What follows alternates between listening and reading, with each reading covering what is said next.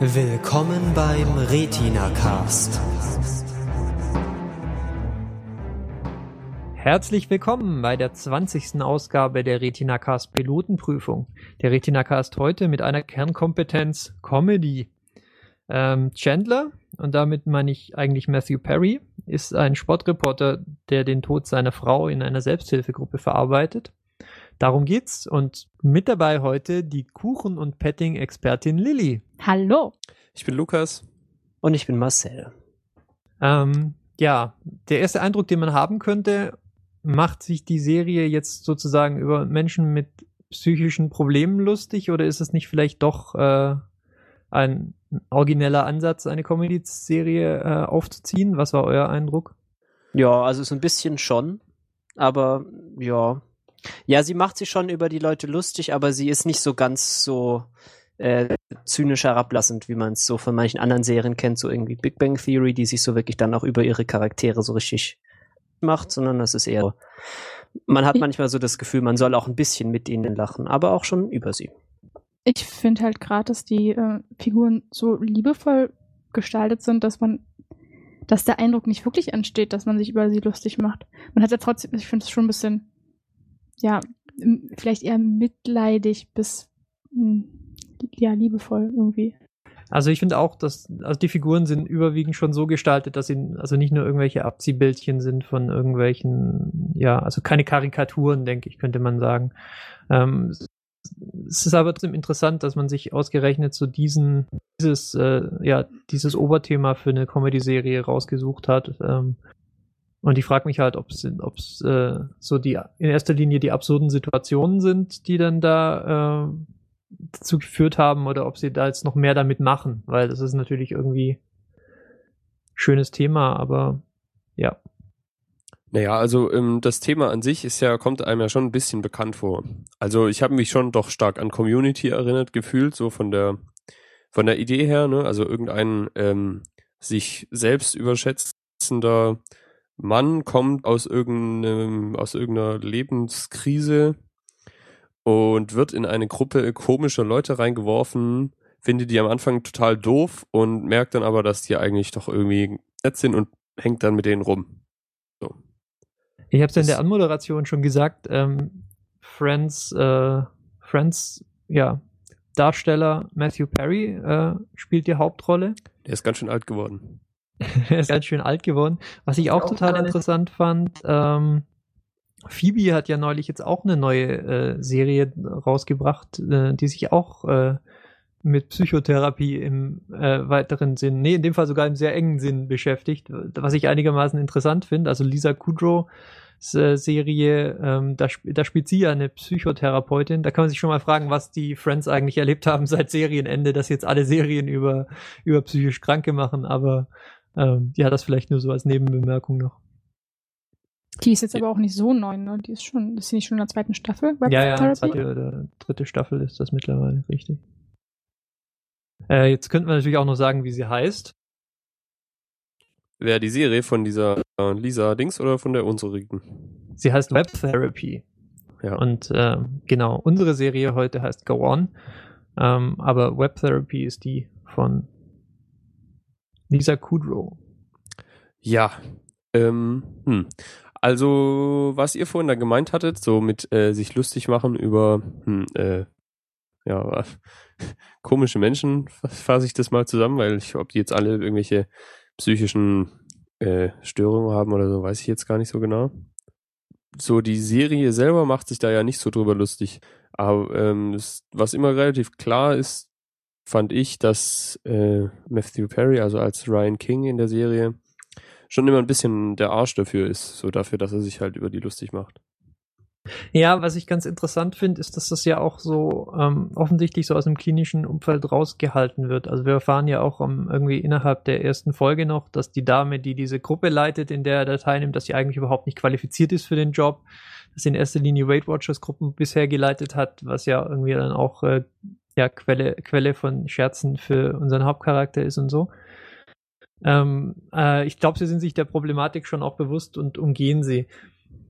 Und ähm, also ich weiß ja aus den Vorgesprächen, wir haben auch so irgendwie nicht ganz einheitlichen Eindruck von der Serie. Mir gefällt sie ja eigentlich recht gut, weil ich das Gefühl habe, dass A, die Charaktere irgendwie ähm, Potenzial haben. Also bis auf ein, zwei, von denen ich sage, okay, das ist, sind jetzt wirklich reine Comic Relief äh, Sachen, habe ich das Gefühl, dass sie Gedanken gemacht haben und dass auch genug Potenzial da ist, um irgendwie noch ein paar Staffeln mit denen zu füllen.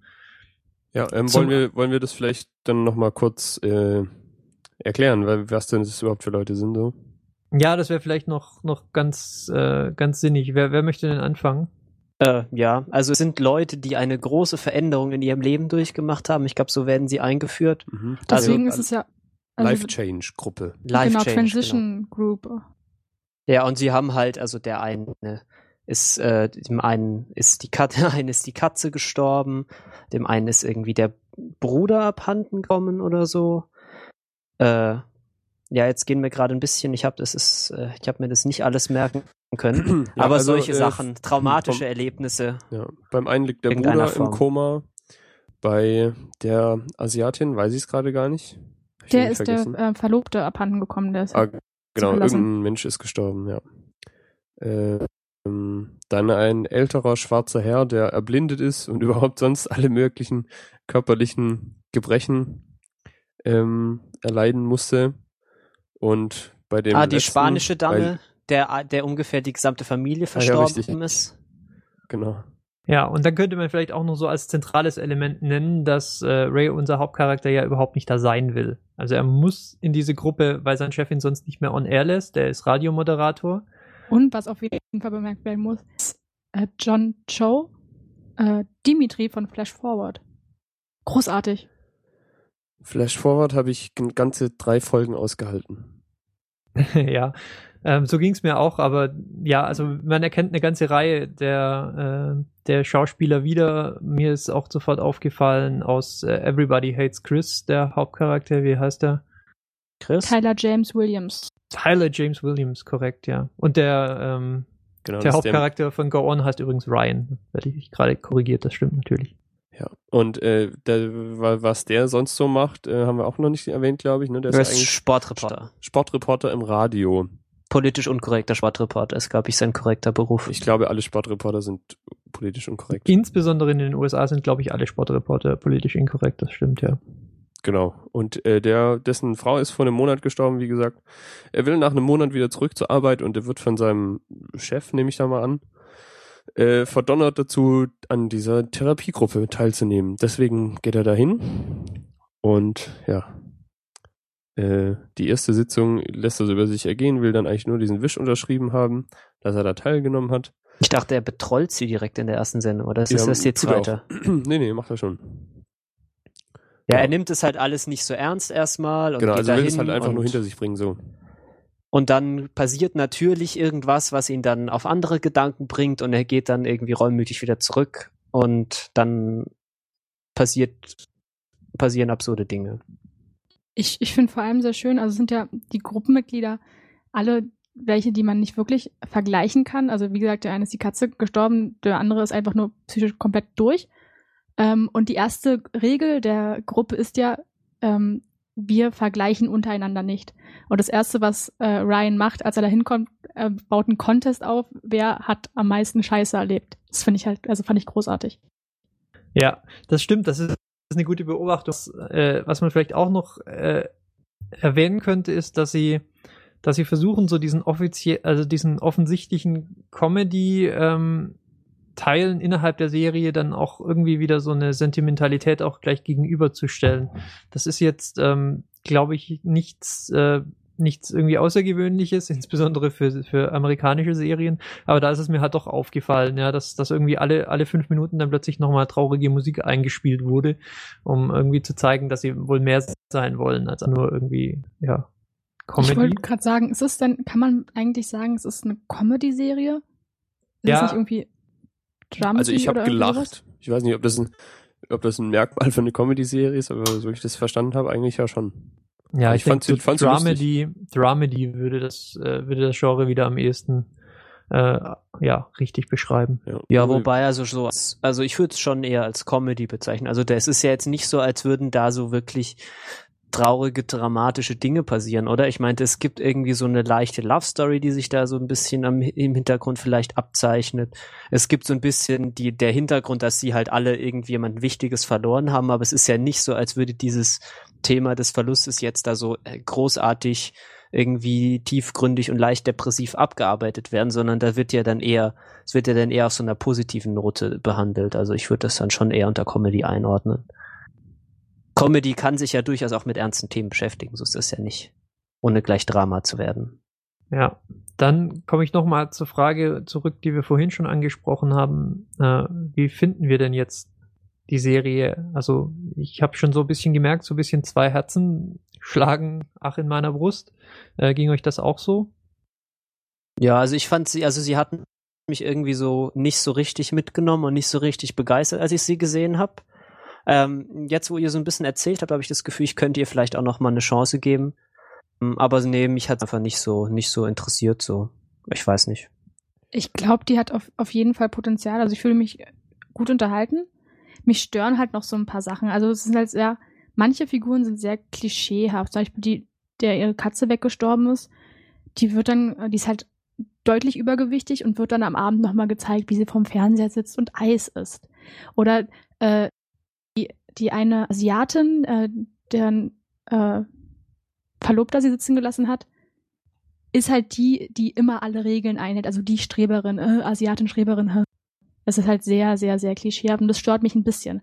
Ansonsten äh, finde ich halt wirklich, dass die Charaktere sehr liebevoll gestaltet sind und ich würde auf jeden Fall weiter gucken. Fandest du wirklich die sehr liebevoll? Also ich hatte bei den meisten das Gefühl, dass die eigentlich nur so über eine Marotte definiert sind, die sie halt haben und so der Rest noch sehr im Unklaren gelassen wird. Also ich weiß nicht, der einzige, den ich irgendwie cool fand, ist dieser bärtige Typ, der einfach nur total einen an der Klatsche hat. Ich glaube, der heißt Brian. Brian. Den, den fand ich irgendwie sympathisch, weil irgendwie bei ihm nicht so richtig klar ist, was eigentlich mit ihm los ist. Aber die anderen Echt? sind ja Also schon sehr den, so. Ich finde den, den einzig sch schlimmen Charakter in dieser Serie, den ich gerne raushaben möchte, der nervt mich einfach nur, das finde ich lächerlich, was, ich verstehe nicht, was der da soll. Ja, er ist halt irgendwie nicht so nicht so einfach so, ja, ja, das ist der blinde Typ, der voll cool ist und das ist irgendwie, ja, wie du schon gesagt hast, die Asiatin und und die Cat Cat Lady und so, ich weiß nicht. Also wäre ich, wär ich zynischer, als ich es bin, würde ich sagen, ähm, das war der Versuch, ähm, ein, ja, vielleicht eine, eine Art Breakout-Character zu, äh, zu initialisieren. Wenn, wenn er den Vergleich zu, äh, zu Friends wiederziehen möchte, wäre das wahrscheinlich der Soup-Nazi. Da ich es Friends nicht gesehen habe, kann ich jetzt einfach nicht kommentieren. Ich weiß auch nicht, wovon du redest. Okay, also ich glaube, der Soup-Nazi, das war so eine Figur, nee, Moment mal, der Soup-Nazi war aus Seinfeld. Ups. Willkommen bei den Serienprofis vom Retina-Cast. Ja, ähm, Breakout-Charakter sind eben Charaktere, die eigentlich eine relativ geringe Rolle spielen, die dann aber irgendwie zum, zum Publikumsliebling äh, werden, obwohl sie eigentlich von, von den Machern nie die Rolle, äh, also von den, von den, nie diese Rolle zugedacht wurde, dass sie irgendwie Mhm. Also ich habe das Gefühl gehabt, dass der manchmal oder in ein, zwei Szenen äh, die Aufgabe hatte, halt diesen Comic Relief zu übernehmen.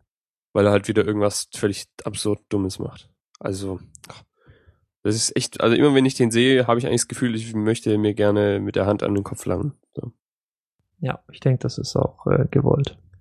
vielleicht. Okay, ähm, ja, dann sage ich vielleicht noch was dazu. Ähm, viel Potenzial. Also man merkt irgendwie, dass Leute am Werk, die verstehen ihr Handwerk, ja, die wissen irgendwie, wie man Comedy macht, wie sie, wie sie funktionieren kann. Wohin das Ganze jetzt geht, weiß ich jetzt ehrlich gesagt noch nicht. Ich habe mir jetzt fünf Folgen, glaube ich, angesehen.